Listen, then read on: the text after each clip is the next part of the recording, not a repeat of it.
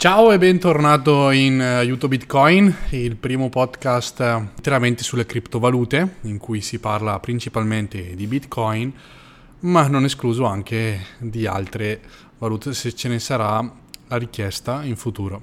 Ti volevo augurare inizialmente buon anno e grazie soprattutto ai tanti che ci hanno recensito su iTunes e ci hanno fatto arrivare la settimana di Natale tra i primi 12 podcast nella sezione istruzione. Per noi è veramente un qualcosa di inaspettato, è veramente grazie a voi e continuate a farlo, continuate a spargere voce, perché ogni giorno ne sento una peggiore dell'altra e cerchiamo qui, ecco, di fare un po' di chiarezza a chi per la prima volta entra in contatto con questa realtà, con questo mondo molto difficile. Chi non mastica l'inglese non sa dove istruirsi. Oggi vogliamo parlare di dove si tengono i Bitcoin, la criptomoneta più famosa.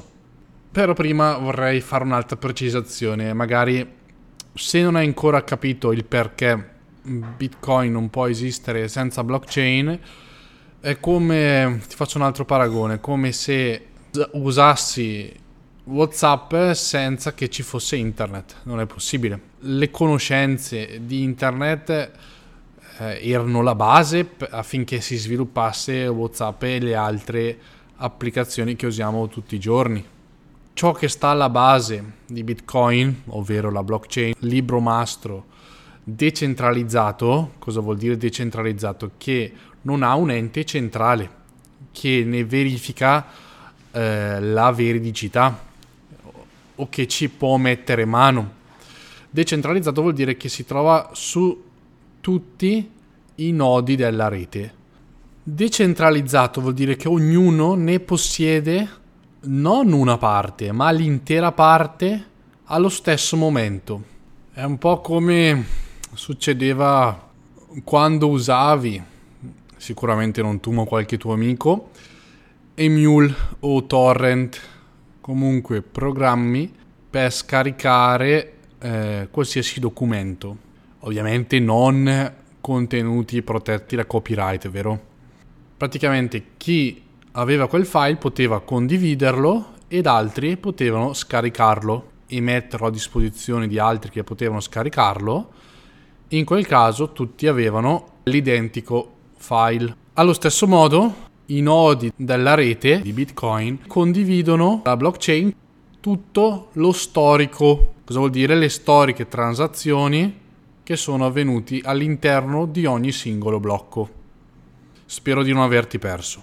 Ti basta sapere che ad ogni computer che accetta di diventare nodo è dato una copia identica blockchain, così che tutti ne possiedono una copia. Se ti hanno rubato una copia, te la possono ridare e chi vuole modificarla deve attaccarla al tempo stesso, rubarla a tutti i nodi, cosa che è molto difficile, per non dire impossibile.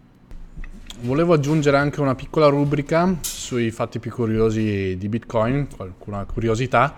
Ad esempio, magari forse non sai che il 22 maggio si celebra il Pizza Day in onore di chi ha pagato all'inizio, mi sembra nel 2010, per due pizzi l'equivalente di 10.000 Bitcoin. Un'altra curiosità: attualmente sono presenti circa 17 milioni di Bitcoin sui 21 milioni previsti. Si pensa che entro il 2130, mi sembra, si arriverà ad averli estratti, minati, tutti. Nella scorsa puntata, nella quarta puntata, abbiamo visto come si ottengono i Bitcoin. Ora vediamo dove si salvano. Se tu apri il tuo portafoglio, ci sono gli euro, che possono essere monete, che possono essere pezzi di carta. Allo stesso modo, i Bitcoin si tengono in un portafoglio. Invece che essere materiale, portafoglio di stoffa, o qualsiasi altro portafoglio, è virtuale, ovvero è scritto all'interno di un codice. E qui è la particolarità, perché tenere qualcosa che non ha fisicità può comportare all'inizio uno sforzo mentale difficile da fare, perché non si si è abituati. Il portafoglio è detto wallet dall'inglese e può essere un portafoglio che lo tieni sul computer o su qualsiasi altro device collegato ad internet, quindi si definisce wallet online, oppure totalmente scollegato da internet, quindi un wallet, ripetiamo che vuol dire portafoglio in inglese, offline, come può essere il paper wallet. Qui non entriamo nel dettaglio, per cui ti rimando, se vuoi capire, a bitcoineasy.it, scritto bitcoineasy.it. Tra l'altro alla fine di questa puntata ti svelerò un codice promo. Che cos'è un wallet? È un portafoglio di bitcoin all'interno del quale possono essere salvati i bitcoin. Un wallet principalmente è caratterizzato da avere due chiavi, una chiave pubblica e una chiave privata. Immaginati che la chiave pubblica sia come il tuo IBAN, il tuo codice identificativo del tuo conto bancario. Tu puoi dare a qualsiasi persona l'IBAN per poter ricevere denaro. Allo stesso modo puoi dare e rendere pubblico la tua chiave pubblica. Chiunque è in possesso del tuo IBAN, il codice bancario, non può rubarti nessun euro. Allo stesso modo, chiunque abbia in possesso la tua chiave pubblica non se ne può fare nulla. Adesso immaginati la chiave privata come invece la tua password per accedere all'home banking. Avendo a disposizione il tuo account, l'IBAN e la tua password, tu puoi maneggiare come vuoi i tuoi risparmi, i tuoi euro all'interno del tuo conto corrente. Ecco quindi che avendo a disposizione entrambe le chiavi puoi fare quello che vuoi dei tuoi bitcoin all'interno del wallet. Capisci bene che chiunque entri in possesso di chiave privata può rubarti i bitcoin. Immaginati di possedere un lingotto d'oro. Il lingotto d'oro lo lasci in un posto sicuro, lo metti in cassaforte, lo metti in un caveau. Quando tu esci tutti i giorni al tuo portafoglio hai 50, 100, 150 euro, non vai in giro con 1000, 2000, 3000 euro in contanti. Questo è quello che penso personalmente, quello che faccio io, perché non te ne serve nell'uso di tutti i giorni.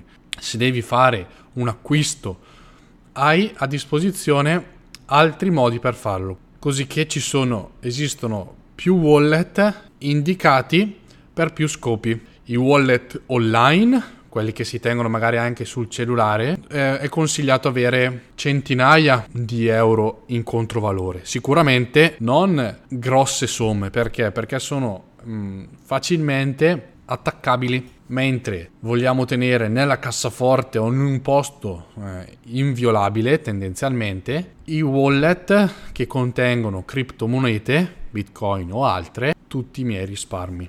Con i bitcoin o con le criptomonete in generale diventiamo proprio la banca di noi stessi, quindi ci dobbiamo prendere tutte le prevenzioni e le precauzioni del caso. Se io tengo il mio conto corrente in banca, pago la banca anche per tener sicura dei miei risparmi. Poi non è proprio così vero, perché in Grecia si andava a ritirare i soldi, i propri risparmi dal proprio conto corrente, e la banca cosa ha fatto? Non te li faceva ritirare, perché non ne aveva neanche più a disposizione lei, li aveva in quel momento reinvestiti in altre cose, bla bla bla.